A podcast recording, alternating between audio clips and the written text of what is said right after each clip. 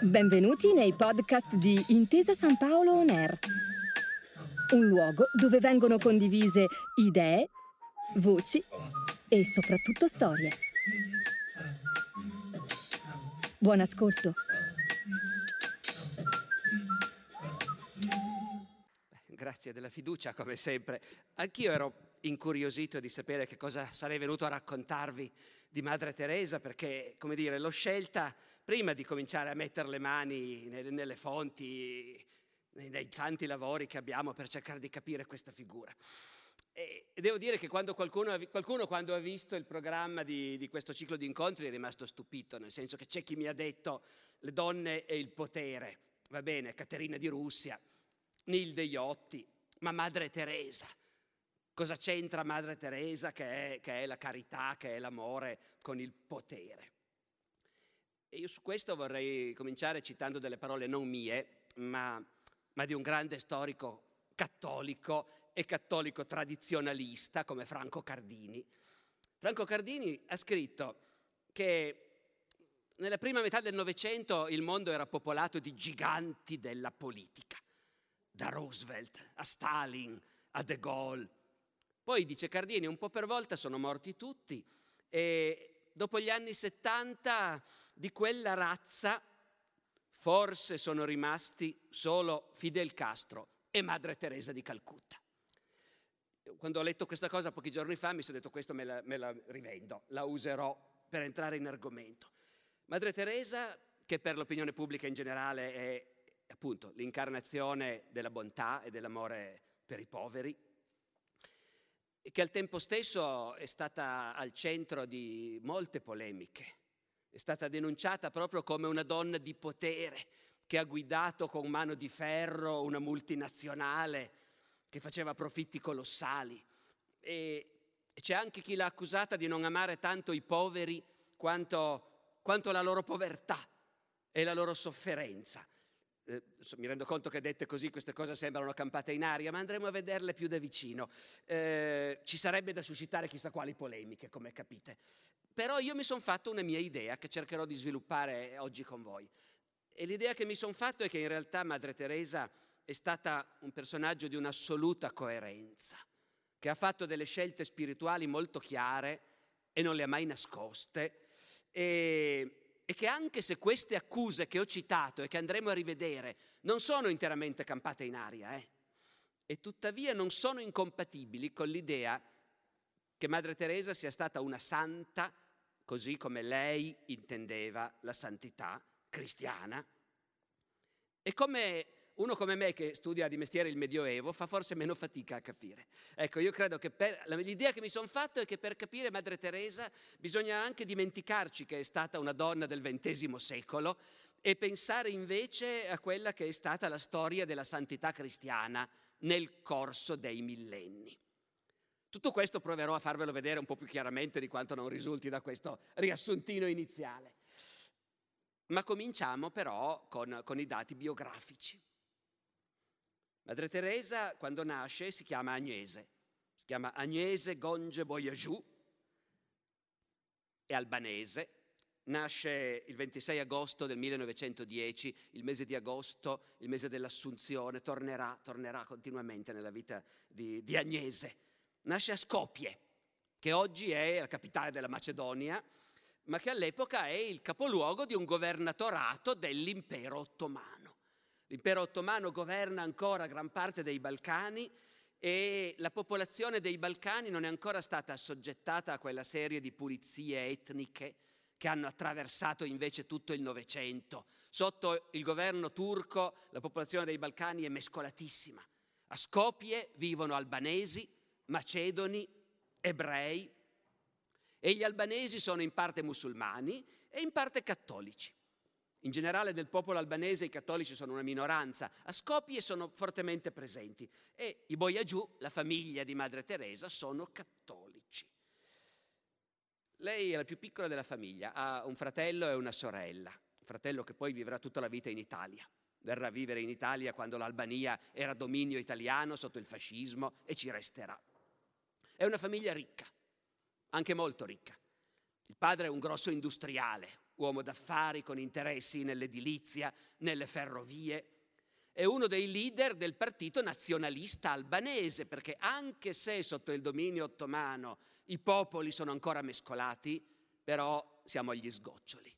Nell'Ottocento l'ondata del, del nazionalismo ha invaso anche i Balcani, tutti i popoli dei Balcani fremono all'idea di diventare indipendenti, di creare nazioni, degli stati-nazione come quelli dell'Europa occidentale e, e, sotto l'impero ottomano appunto le diverse nazionalità convivono ma ognuna tende già ad arroccarsi nella difesa dei propri interessi, della propria lingua. Il papà di Agnese è un leader nazionalista ed è l'unico cattolico nel consiglio comunale di Skopje anche se poi le foto lo ritraggono col Fez, come era normale per i notabili dell'impero ottomano, prima della Grande Guerra. Di questo babbo eh, a Madre Teresa capiterà qualche volta di dire mm, mio padre aveva un negozietto di materiali edili, eh, che è perlomeno una, una grossissima sottovalutazione, ma è anche possibile che lei stessa non avesse chiara idea della posizione di suo padre perché le è morto presto perché quelli non sono stati anni pacifici, anzi. Lei è nata nel 1910 e nel 12 c'è la prima guerra balcanica, con l'insurrezione di molti popoli contro l'impero ottomano, i turchi vengono cacciati, Skopje viene occupata dai serbi. E serbi e albanesi sono estremamente ostili, il Kosovo è lì a due passi.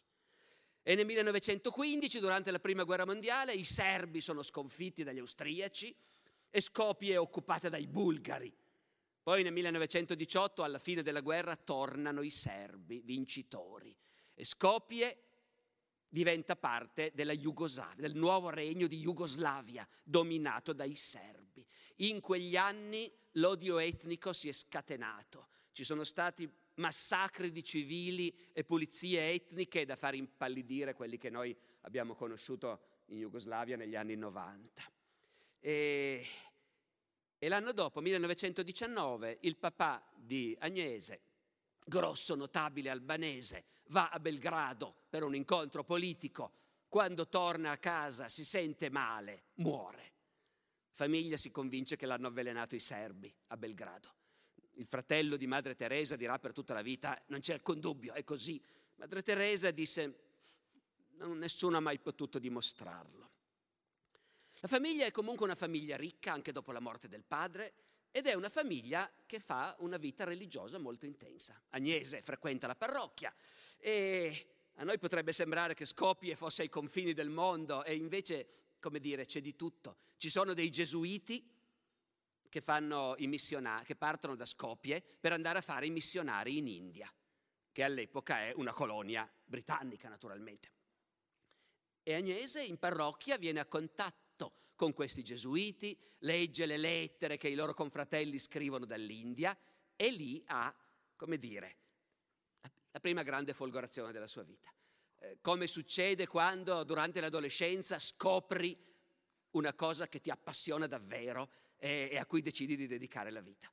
La prima folgorazione di Agnese è per l'India e per l'idea dei missionari in India. Passa qualche anno suo, pochi giorni prima del suo diciottesimo compleanno, il giorno dell'Assunzione del 1928, al santuario della Madonna Nera di Letnica nel Kosovo, non tanto lontano da Skopje, Agnese avverte la chiamata. Lei ricorderà sempre quel giorno dicendo quel giorno io ho sentito che dovevo andare, che dovevo diventare una missionaria e dovevo partire per l'India.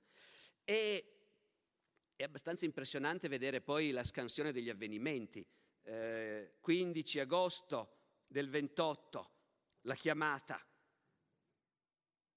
Il 26 settembre, un mese e mezzo dopo, Agnese parte già da Skopje per andare in India.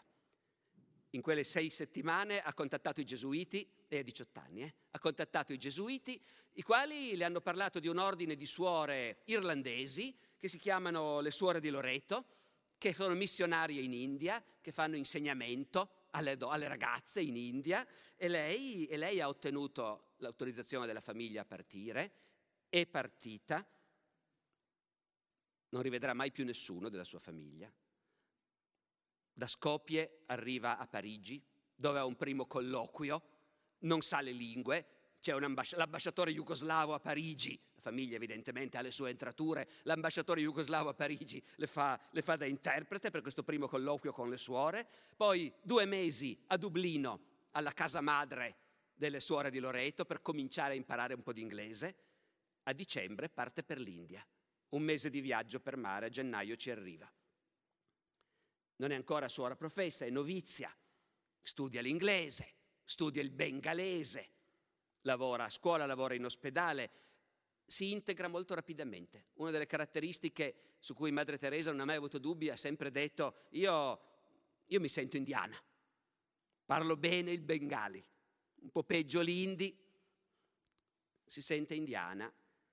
Dopo il noviziato, nel 1931, prende i voti, secondo la regola deve cambiare nome, prende il nome di Santa Teresa di Lisieux che è una santa recente, è stata fatta santa da poco ed è stata proclamata patrona dei missionari. E per 17 anni è una suora di Loreto e vive col suo velo nero e vive a Calcutta lo pronuncio all'italiana, sapete che la, la pronuncia rea, realmente sarebbe qualcosa come Kolkata, ma eh, noi in Italia siamo abituati a pronunciarlo come lo vediamo scritto tradizionalmente. Dal 1931 al 48 Teresa è una suora che insegna, dame di Loreto fanno questo, hanno una scuola per ragazze, St. Mary High School, un liceo per ragazze di buona famiglia, dove vanno le figlie dei coloni inglesi e le figlie dei ricchi indiani, e Teresa, eh, Teresa sì, Teresa ormai, storia, insegna storia e geografia in questo collegio per ragazze di buona famiglia. Vive in questa immensa metropoli che è Calcutta, piena di contraddizioni, una città culturalmente, economicamente avanzatissima, ma anche piena di miseria, di sofferenza. Mm, lei non è che percepisca molto perché vive in convento. Sono anni via via più drammatici, l'abbiamo detto, dal 31 al 48. I primi anni ancora, poi c'è la guerra. C'è la guerra mondiale, l'India è, è, in prima fila, l'invasione giapponese arriva ai confini dell'India, Calcutta è bombardata più volte e soprattutto c'è quella tragedia non abbastanza conosciuta che è la grande carestia del Bengala del 1943 che fa tra i 2 e i 3 milioni di morti di fame, con il governo inglese che qualcuno accusa di essersene proprio completamente infischiato. In ogni caso il governo inglese ha le mani, è preso nella guerra mondiale fra enormi difficoltà e non fa praticamente niente per combattere questa carestia. E le suore di Loreto, oltre a insegnare alle ragazze di buona famiglia, sempre più si trovano costrette a occuparsi di orfani, di bambini abbandonati e il loro, il loro convento diventa un ospedale militare. E poi finisce la guerra ma non finiscono le violenze, perché la fine della guerra significa che l'India ormai è pronta all'indipendenza, e, ma l'India è spaccata da violentissimi conflitti fra gli indù e i musulmani. Sono anni di quasi guerra civile, di pogrom, di massacri. Nell'agosto del 46 a Calcutta ci sono quelli che sono chiamati Great Calcutta Killings, la grande strage di Calcutta, 4.000 morti per le strade negli scontri fra indù e musulmani. E subito dopo, il 10 settembre del 46, Teresa parte in treno per l'Himalaya, per Darjeeling, dove deve andare a fare gli esercizi spirituali. E quella notte in treno lei dirà sempre, ho avuto la mia nuova chiamata.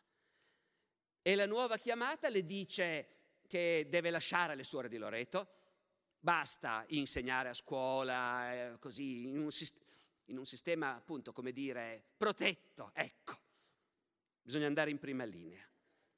Cito, citerò spesso le parole di Madre Teresa perché eh, ci sono, come dire, giornalisti e biografi, amici che hanno raccolto sistematicamente i testi delle sue interviste e hanno messo insieme appunto una ricca raccolta di, di cose dette in pubblico da Madre Teresa.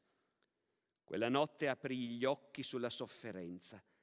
Capite, attraversa una città dove lei non si era quasi mai spinta nella città vera all'indomani di questi massacri e capì a fondo l'essenza della mia vocazione. Sentivo che il Signore mi chiedeva di rinunciare alla vita tranquilla all'interno della mia congregazione religiosa per uscire nelle strade a servire i poveri. Era un ordine, non era un suggerimento, un invito o una proposta. Naturalmente per abbandonare l'ordine di Loreto in cui lei ha preso i voti deve avere un'autorizzazione, presenta richiesta. Ci vogliono due anni per convincere le superiore dell'ordine e l'arcivescovo di Calcutta a lasciarle fare questa pazzia di andarsene, restando suora, ma abbandonare la congregazione di Loreto e andarsene da sola ad assistere i poveri nelle periferie di Calcutta. Ci vogliono due anni, alla fine, come succedeva di solito, mi permetto di dirlo, quando Madre Teresa voleva qualcosa, alla fine le lasciano fare quello che vuole. Lei del resto non si stupiva. Si resero conto, dice, che si trattava della volontà di Dio, che era Dio a volerlo. Io devo dire che davvero l'anno scorso io qui ho raccontato di Santa Caterina da Siena. E mi sono spesso occupato di queste grandi mistiche medievali che fra le loro caratteristiche regolarmente hanno anche questa, questa forza di volontà straordinaria questa certezza di essere uno strumento di Dio e quindi di poter ottenere tutto quello che vogliono. Madre Teresa viene autorizzata ad abbandonare il velo nero delle suore di Loreto, lo abbandona il giorno dell'Assunzione, 15 agosto 1948, dopo vent'anni esatti dalla sua prima chiamata, prende la cittadinanza indiana perché intanto nel 1948 l'India è diventata indipendente, fa un corso da infermiera di qualche mese e poi se ne va nei quartieri di baracche di Calcutta a cercare qualcosa da fare. Raduna i bambini, si siedono sotto un albero, fa un po' scuola ai bambini dei baraccati. E qui c'è un episodio che trovo straordinario. Madre Teresa racconta che in quel periodo a un certo punto le viene la febbre e dormendo con la febbre sogna, sogna San Pietro. E San Pietro è arrabbiatissimo con lei. Egli mi disse, vattene, in cielo non ci sono baracche. Mi arrabbiai molto con lui. E gli risposi, benissimo, io riempirò il cielo degli abitanti delle borgate e così ci saranno baracche. Capite? Se si fosse trovata davanti San Pietro l'avrebbe rimesso al suo posto e evidentemente era stato un personaggio di straordinario carisma anche quando insegnava alla St. Mary, perché le sue ex allieve cominciano a venirla a trovare e qualcuna di loro le chiede di poter restare con lei. La prima che arriva nel marzo del 49 è una ragazza indiana di buona famiglia.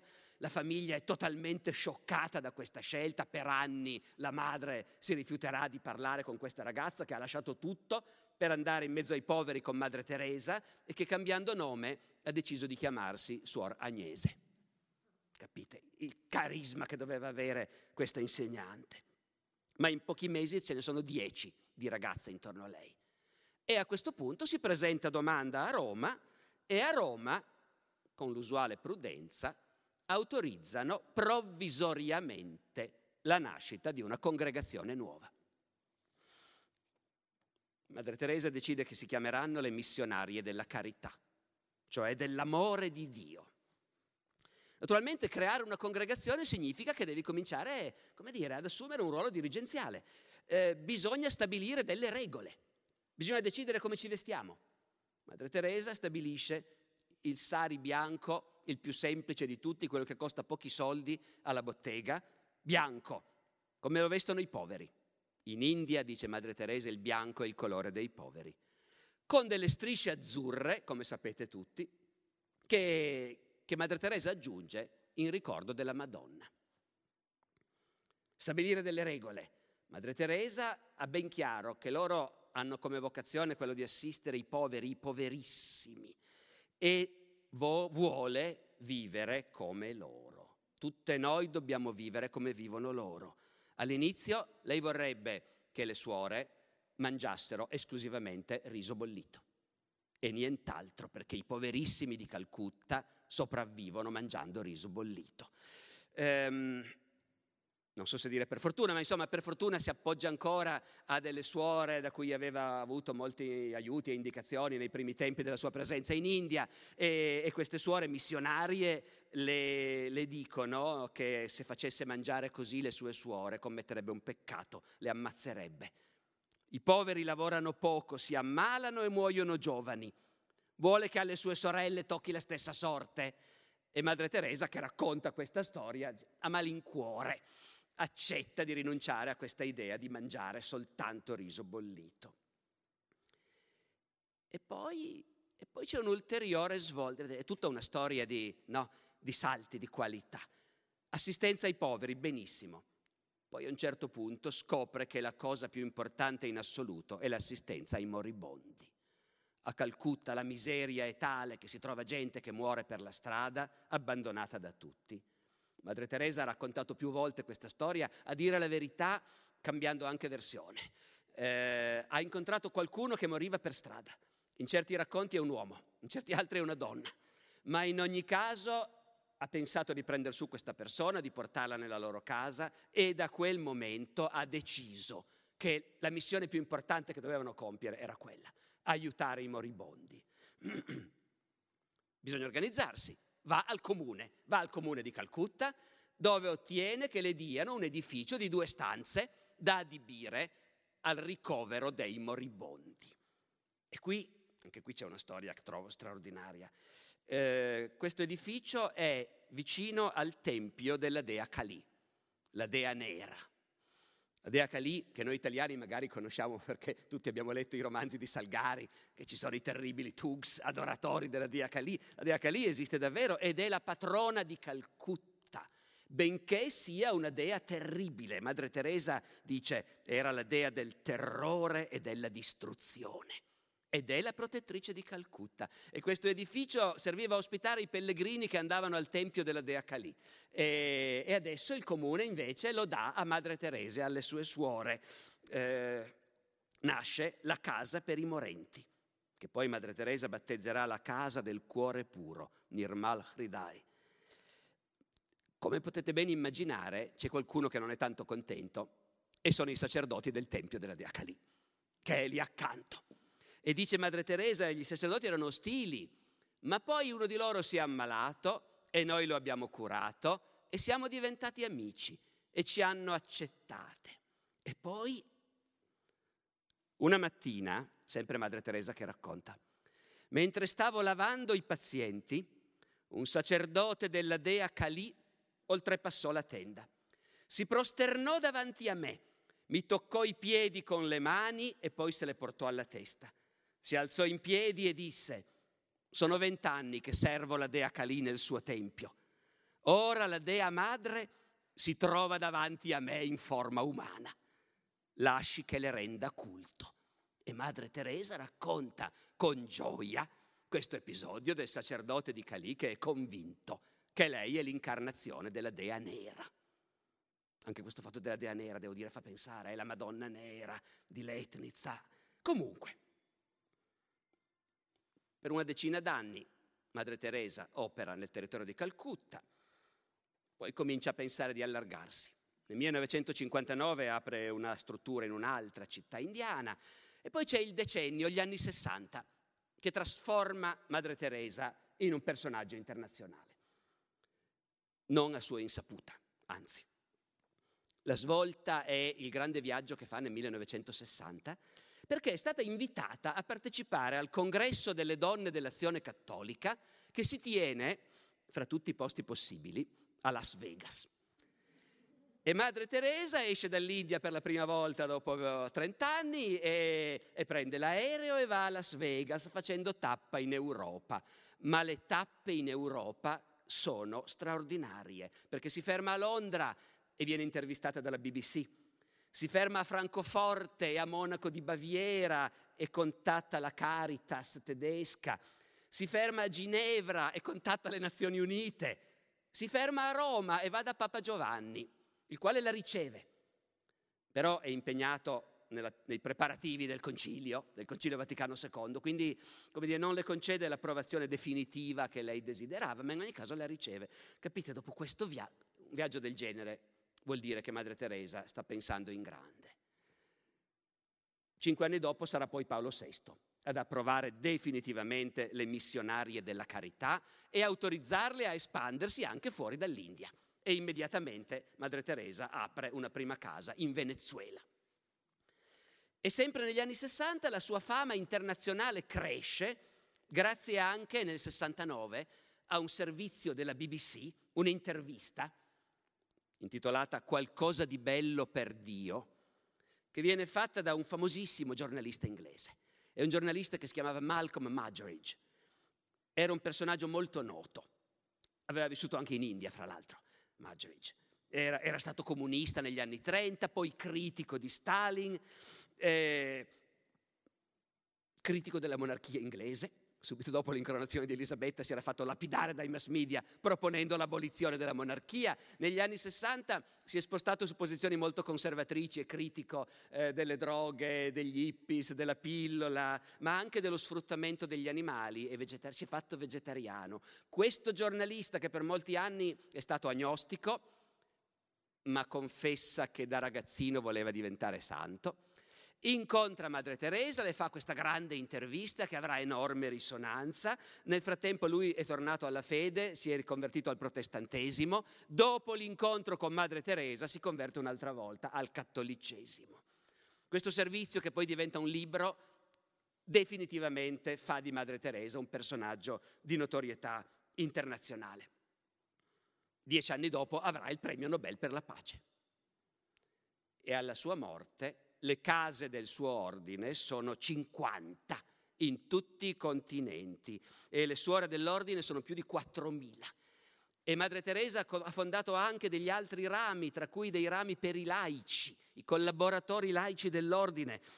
In più occasioni Madre Teresa con orgoglio dice che i collaboratori laici del suo ordine in tutto il mondo sono oltre 150.000.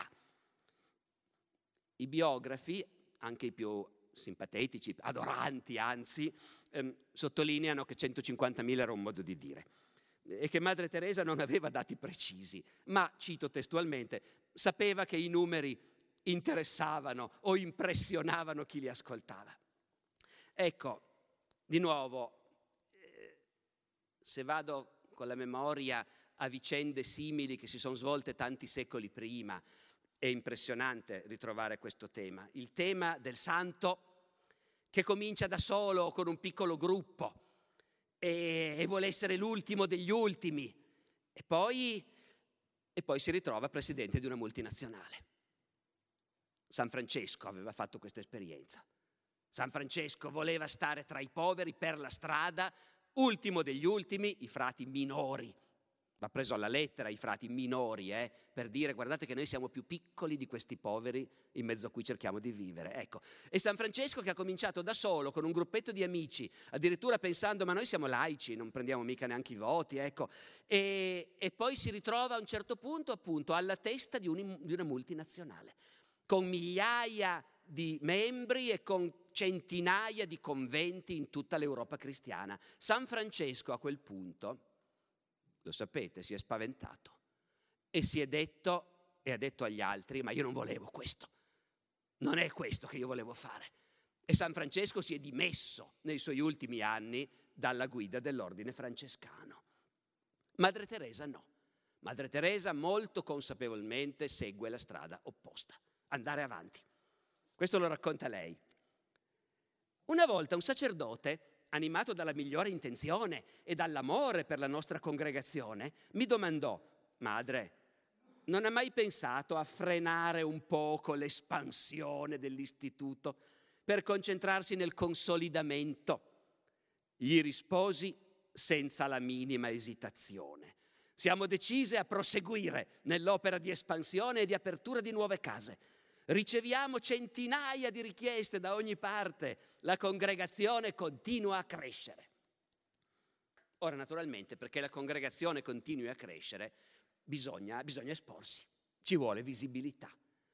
E Madre Teresa indiscutibilmente cerca questa visibilità perché è fermamente convinta che la sua opera, voluta da Dio, deve essere portata avanti in tutti i modi.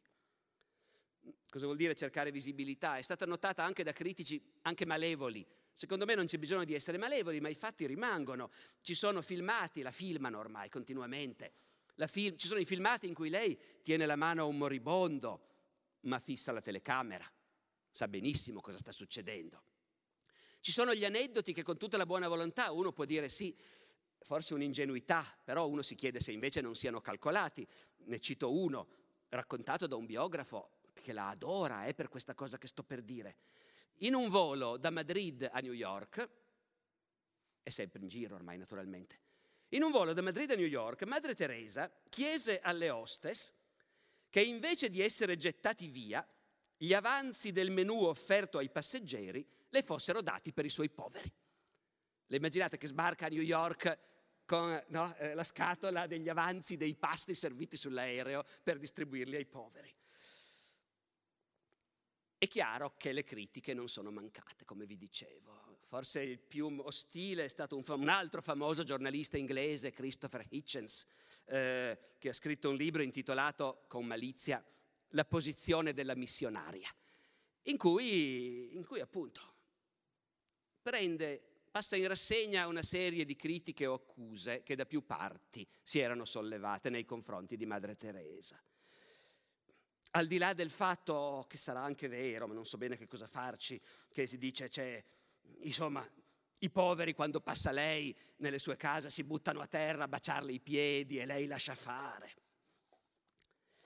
Critiche le passeremo invece in rassegna perché secondo me appunto da un lato sarebbe assolutamente sbagliato far finta che non ci siano e dall'altra, come vi dicevo, io mi sono abbastanza convinto, ma rimane la mia opinione, la mia interpretazione, che in realtà anche queste cose che con i nostri valori di, laici di oggi possono sembrare, magari sono sconcertanti, però fanno parte invece di un quadro molto coerente.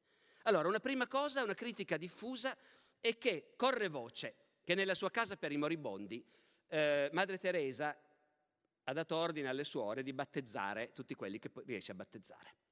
Ovviamente la maggior parte di queste persone sono indù o sono musulmani e Madre Teresa ha sempre insistito che lì entra chiunque e viene assistito spiritualmente in base alla sua fede, ai musulmani si legge il Corano, agli indù si dà l'acqua del Gange, ai cattolici si dà l'estrema unzione.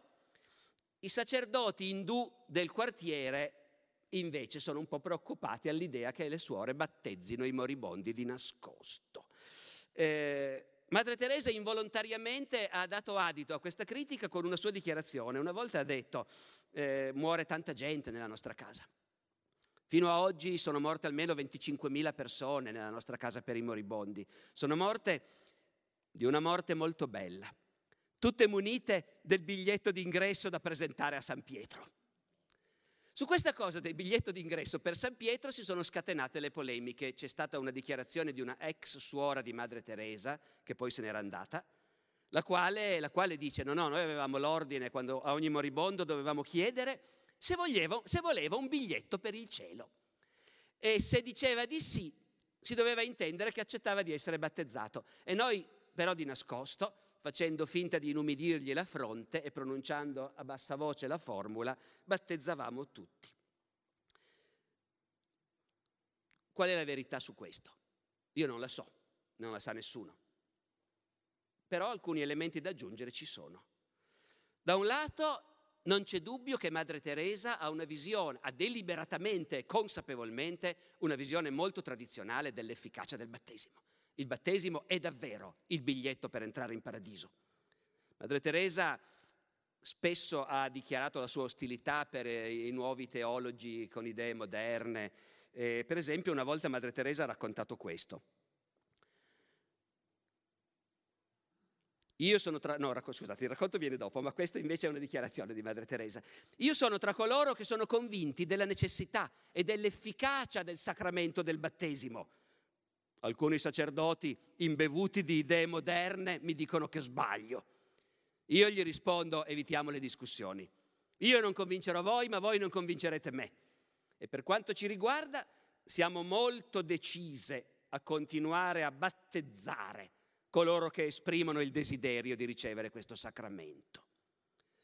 A margine di questo volevo ancora citare appunto un episodio per sottolineare, poi non torno più su questo, appunto il deliberato tradizionalismo religioso di Madre Teresa, che racconta una volta. Un sacerdote ordinato di recente venne per tenere una conferenza alle sorelle. Mise in dubbio le nostre credenze tradizionali. Disse che non era il caso di fare la genuflessione davanti all'altare quando si entra in chiesa, a meno che non ci sia in corso la messa, perché Cristo è presente solo al momento della messa e della comunione. Attaccò l'idea della nostra obbedienza religiosa e si burlò delle nostre devozioni tradizionali. Parlò in tal modo per circa un'ora. Quando ebbe terminato, lo ringraziai e gli dissi che non occorreva che tornasse. Subito dopo tornai nella sala e dissi alle sorelle, sorelle, avete appena sentito quello che dice un giovane sacerdote senza esperienza. Sono le sue idee e quelle di un gruppo ristretto di altri giovani. Adesso vi esporrò la dottrina tradizionale della Chiesa su questi temi e per un'ora confutai tutto quello che aveva detto. Allora, fin qui devo dire, io non lo so, ma non mi stupirei se nella convinzione che il battesimo è davvero necessario per andare in paradiso, Madre Teresa avesse battezzato la gente. Ma sbaglieremmo a dare per scontato che questo voglia dire un atteggiamento ostile verso le altre religioni, perché al contrario Madre Teresa ha dimostrato più volte di essere estremamente aperta da questo punto di vista. C'è un solo Dio ed è Dio per tutti. Ho sempre detto che dobbiamo aiutare un indù a diventare un indù migliore, un musulmano a diventare un musulmano migliore e un cattolico a diventare un cattolico migliore. Attorno alla nostra casa abbiamo 500 persone e solo 30 famiglie sono cattoliche le altre sono indù, musulmane, sikh, sono tutti di religioni diverse, ma tutti quanti vengono alle nostre preghiere. La seconda accusa ricorrente riguarda la ricerca di finanziamenti e la disinvoltura nei contatti anche con persone poco raccomandabili pur di ottenere il loro appoggio. Non c'è dubbio che Madre Teresa ha incontrato politici di tutte le razze, compresi i peggiori, eh, si è fatta fotografare accanto al dittatore di Haiti, Baby Doc, eh, uomo ricchissimo, avendo spolla, spennato e spogliato per tutta la vita un paese tra i più poveri del mondo. E, e alle critiche Madre Teresa ha sempre risposto, io non mi occupo mai di politica. C'è anche il caso di quel grosso affarista americano che si chiamava Charles Keating, il quale finì poi condannato a dieci anni di prigione per truffa perché aveva accumulato qualcosa come 250 milioni di dollari truffando piccoli risparmiatori. Di quei 250 milioni di dollari però uno lo aveva regalato a Madre Teresa. E quando Charles Keating va sotto processo a Los Angeles, Madre Teresa scrive al procuratore di Los Angeles dicendo io non so niente degli affari del signor Keating, ma chiedo comunque la clemenza della corte perché è stato sempre generoso con i poveri di Dio. Il procuratore distrettuale di Los, Angeles, di Los Angeles le rispose che se lei non sapeva quali erano gli affari del signor Keating, glieli avrebbe raccontato lui e che consistevano nel truffare una marea di piccoli risparmiatori e che i soldi che aveva regalato a Madre Teresa erano quelli rubati ai piccoli risparmiatori e che lei, se voleva davvero fare un'opera buona, avrebbe potuto restituirli.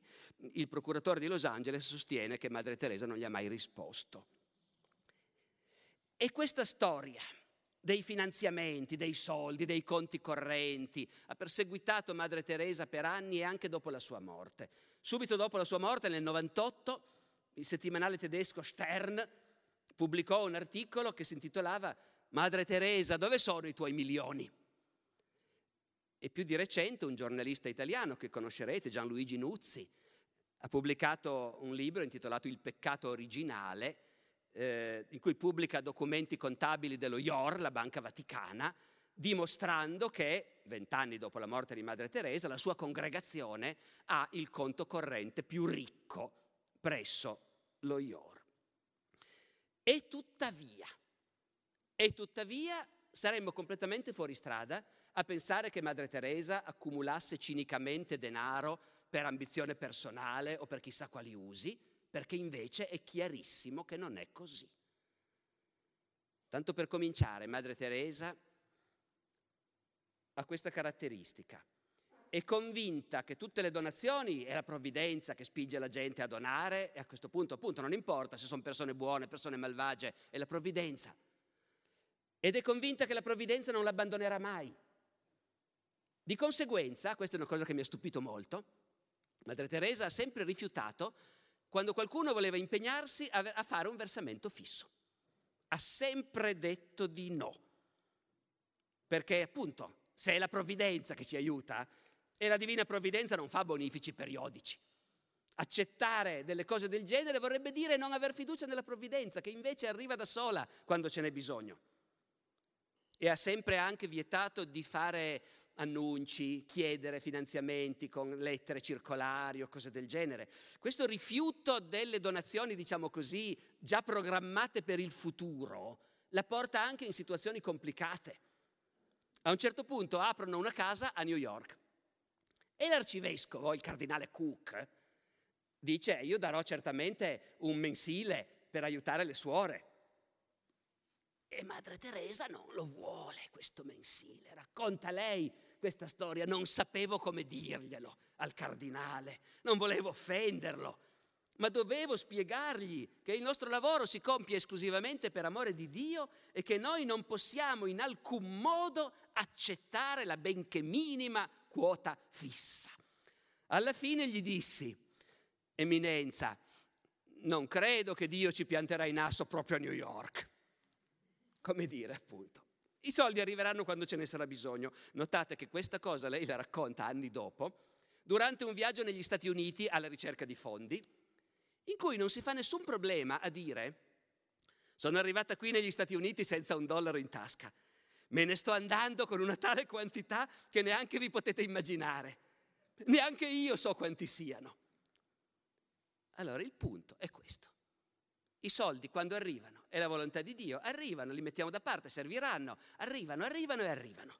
I soldi o tutto il resto, qualunque cosa arriva quando ce n'è bisogno. Lei sente Vedremo poi alla fine che a un certo punto comincia ad avere qualche dubbio, ma in realtà sente e vuole sentire la mano di Dio che la protegge. Un altro esempio. Lei dice a Calcutta diamo da mangiare ogni giorno a 30.000 persone. Ricordo che un giorno venne da me una sorella e mi disse, madre, sono finite le provviste di riso. Domani dovremo dire alla gente che non abbiamo niente da dargli.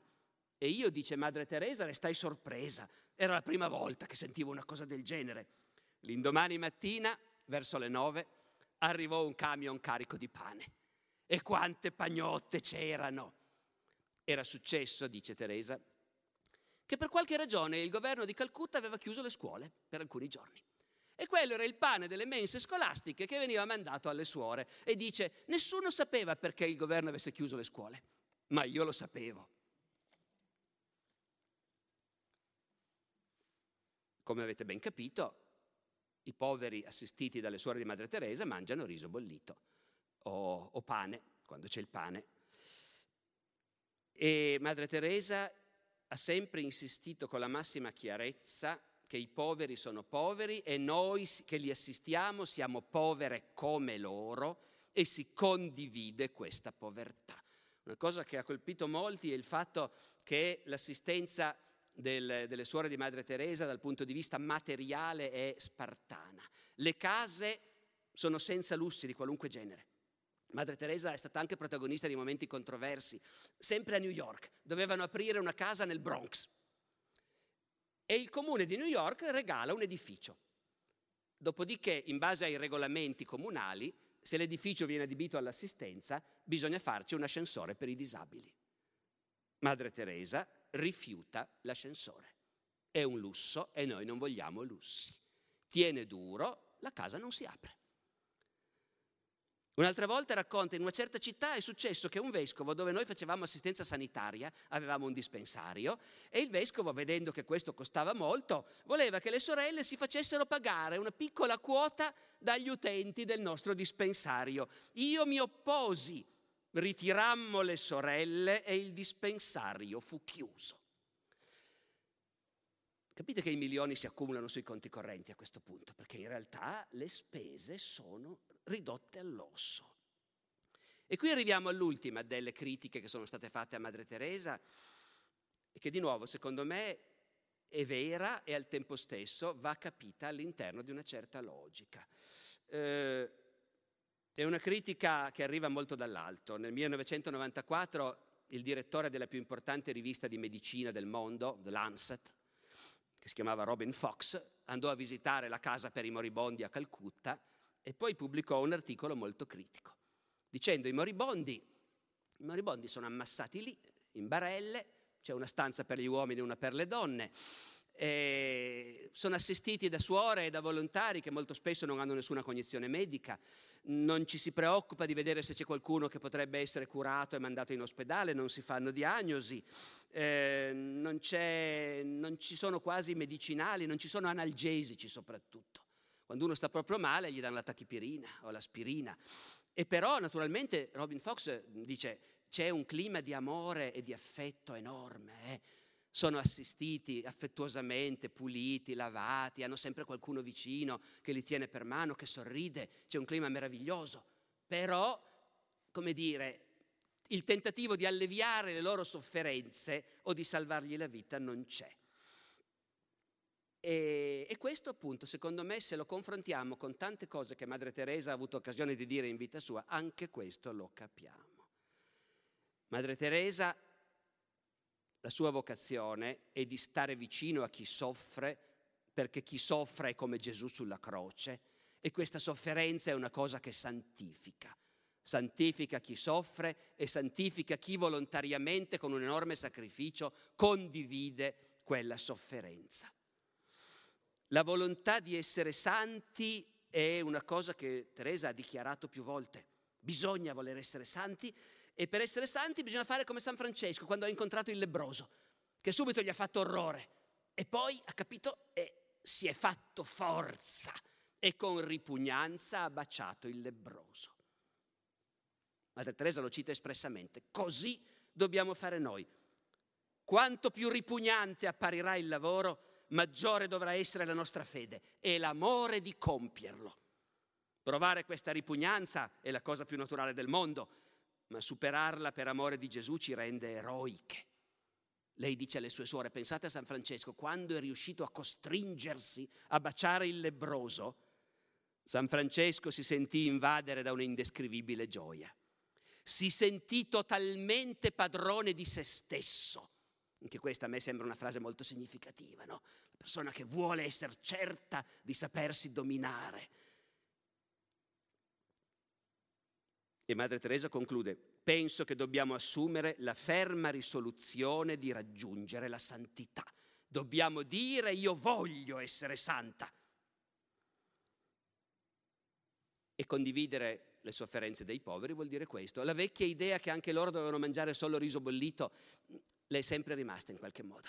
Qualunque concessione vuol dire tradire, tradire la nostra missione che è essere come loro, soffrire come loro e accanto a loro e fargli sentire che non sono soli, che hanno qualcuno vicino. Ancora, per il fatto che il nostro lavoro si svolge tra i poveri, per noi la povertà è qualcosa di indispensabile. Se essi si lamentano per il pasto, potremmo dire loro, mangiamo anche noi la stessa cosa. Se si lamentano per il caldo, possiamo dire, eh sì, fa davvero molto caldo. A volte non hanno altro che un secchio d'acqua. A noi succede lo stesso il nostro pasto, il nostro vestito, tutto deve essere come quello dei poveri. Anche noi dobbiamo digiunare. Il caldo. Madre Teresa ha sempre rifiutato in India di installare i condizionatori. Anzi, la considera una cosa che ogni tanto le hanno consigliato dei pazzi. Arrivano a dirmi che dovrei permettere alle sorelle di installare dei condizionatori d'aria. Ma io non voglio che abbiano l'aria condizionata.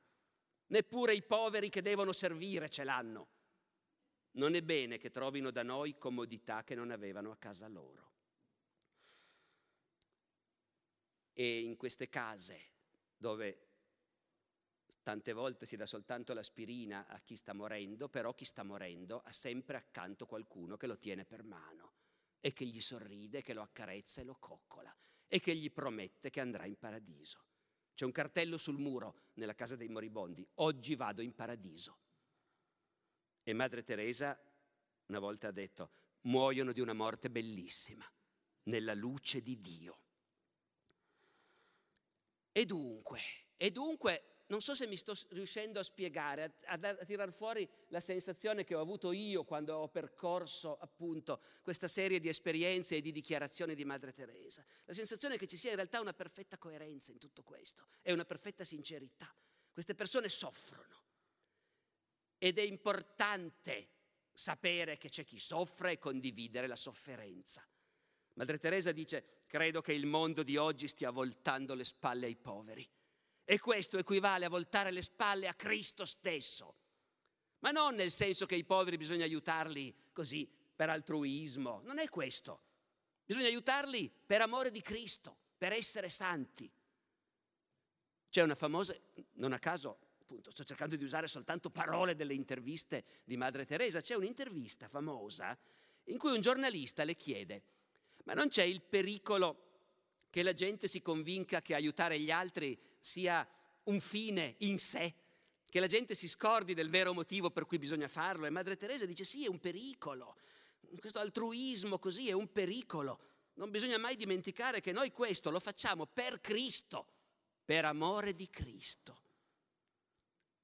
Ancora, ripeto spesso che noi missionari della carità non siamo affatto delle assistenti sociali. Il nostro lavoro visto da fuori, può presentare delle apparenze sociali, ma in realtà noi siamo contemplative. Stiamo 24 ore su 24 assieme a Gesù. Facciamo tutto per Gesù. Tutto quello che facciamo lo offriamo a Lui. E dunque, e dunque la povertà non è una tragedia che va abolita, è come dire, la dimostrazione che la sofferenza di Cristo è sulla terra, è presente in tutti gli uomini e l'umanità se aprisse gli occhi imparerebbe a mettere in comune questa sofferenza e allora si identificherebbe con Cristo. Secondo me è bellissimo che i poveri imparino ad accettare il loro destino, che lo condividano con la passione di Cristo. Penso che la sofferenza della povera gente sia di grande aiuto per il mondo. Questa cosa di alleviare la sofferenza non con gli analgesici ma con l'amore la porta anche a ragionare su quali sono le forme della sofferenza. In India lei ha contatto con quelli che appunto muoiono di fame o muoiono di brutte malattie senza nessuno che li aiuti. Ma Madre Teresa ci ha ragionato su questo ed è arrivata appunto a convincersi che in tutto questo la cosa peggiore non è appunto il dolore fisico, ma è la solitudine e il non sentirsi amati da nessuno. La più grande malattia dei giorni nostri non è la lebbra o la tubercolosi, bensì l'esperienza e la sensazione di non sentirsi amati e anzi di sentirsi respinti da tutti. Il più grande dei mali è la mancanza di amore e di carità, la tremenda indifferenza di ognuno nei confronti dei propri vicini. Il risultato è che più volte Madre Teresa denuncia che c'è più povertà in Occidente che in India. Quelli che vivono nella solitudine, quelli che non hanno nessuno che li ami, che non hanno né una casa né una famiglia, gli emarginati che passano i loro giorni in una solitudine così terribile, quelli che sono conosciuti soltanto per il numero del loro appartamento e di cui Signore il nome. Oh, quanti ce ne sono? E racconta che l'esperienza più scioccante di sofferenza l'ha fatta una volta che ha visitato in Occidente una bellissima casa di riposo, con tutte le comodità e con tutte queste persone anziane immobili lì a fissare nel vuoto. E le assistenti le hanno detto, eh, sono lì che aspettano una visita. Vivono solo per quello, per quando arriva una visita. E dunque quello che Teresa offre ai poveri, certo, è anche il riso a quelli che muoiono di fame, certo, ma è soprattutto un'esperienza spirituale. C'è un aneddoto che trovo anche in questo caso notevole. Porta il riso a una povera donna che ha una famiglia da mantenere, non hanno niente da mangiare, lei gli porta il riso e si accorge mentre va via che la donna a cui ha dato questo pugno di riso lo sta dividendo e ne mette da parte un po' per la famiglia musulmana, loro sono indù, la famiglia musulmana che abita davanti. E Madre Teresa le chiede e questa donna dice sì, anche loro hanno fame. E Madre Teresa commenta, quella donna diede con dolore, cioè diede qualcosa che doveva strapparsi di bocca a lei. Madre Teresa ha sempre detto non dovete darmi il superfluo, se volete darmi qualcosa datemi il necessario. E dice, questo lo trovo straordinario, quella sera cosa avremmo fatto noi? Gli avremmo portato dell'altro riso. Quella sera non tornai per portare altro riso, perché volevo che provassero la gioia di dare, la gioia di condividere. Insomma, Madre Teresa non crede che si possa cambiare il mondo, non crede che la povertà si possa abolire, Forse hanno ragione i critici, non vorrebbe neanche, perché la povertà è quella condizione che ti fa aprire gli occhi sugli altri e che ti avvicina a Gesù, ti identifica con Gesù. Certamente quelli che parlano di riforme sociali, mm, no, lei li disprezza. Una volta lo racconta, anche nella chiesa è piena di gente che parla di queste cose. Prendevo parte a una riunione di superiore generali a Roma come dire, appunto, le superiore di tante diverse congregazioni di suore. Non parlarono d'altro che di cambiare le strutture della società, di mutare le circostanze di vita. Tutto restò a livello di pura chiacchiera. Non si fece niente a favore dei poveri, per annunciare la buona novella a coloro che non sono religiosi o che ignorano totalmente Dio. Mi sentii felice quando fu tutto finito. Dopodiché e chiudo su questo che è stata un'ulteriore sorpresa, questa donna, questa donna che ha voluto essere santa e ha voluto radunare intorno a sé migliaia alla fine di altre donne e a tutte loro ha detto noi facciamo questo perché vogliamo essere sante, vogliamo essere, soffrire come soffrono gli ultimi per Gesù e fare cose che troviamo ripugnanti, come fece San Francesco. E che ha fatto questo con il piglio, appunto, come diceva Franco Cardini, che citava all'inizio, dei grandi uomini di potere del Novecento, mettendo in piedi una struttura colossale. Questa santa medievale potrebbe venire da dire, no? Ecco che ho trovato tanto simile a Santa Caterina da Siena sotto certi aspetti, questa forza di volontà assoluta, questa certezza che dentro di lei parla Dio, ecco. Dopo la morte di Madre Teresa nel 97, Madre Teresa, come sempre, come fanno tutti, aveva lasciato detto distruggete tutti i miei appunti e la mia corrispondenza. Come sempre succede, non è stato fatto. È stata pubblicata in volume molta corrispondenza di Madre Teresa, fra l'altro con il suo confessore, con il suo padre spirituale. E lì e lì è venuta fuori la sorpresa. Madre Teresa, negli ultimi decenni della sua vita, continuamente diceva al suo confessore che era terribilmente in crisi perché, perché non riusciva più a sentire la presenza di Dio. Da giovane la sentivo, dice, e adesso vorrei tanto continuare a sentirla e non la sento più, non la sento nel mio cuore, non la sento nell'Eucaristia quando faccio la comunione parla col suo padre spirituale e gli dice, per te Gesù ha di sicuro un amore molto speciale, ma per me il silenzio e il vuoto è così grande. Io lo cerco e non lo trovo, provo ad ascoltarlo e non lo sento. Arriva a scrivere, nella mia anima sperimento quella terribile sofferenza dell'assenza di Dio, che Dio non mi voglia, che Dio non sia Dio che Dio non esista veramente. Ecco, devo dire, in questo Madre Teresa, anche se aveva fatto una scelta in apparenza così diversa, eh, veramente credo che invece sia stata molto simile a quello che è stato San Francesco negli ultimi anni della sua vita. E ecco, non saprei come concludere se non così, se non dicendo che non l'avrei creduto quando ho deciso di preparare questa lezione e non sapevo che cosa avrei trovato però certamente ho trovato un personaggio straordinario e che ha indubbiamente una sua grandezza e una sua coerenza in tutte le sue contraddizioni. Grazie.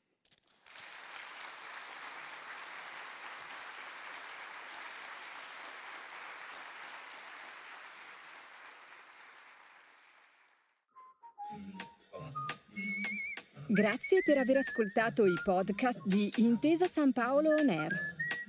Al prossimo episodio.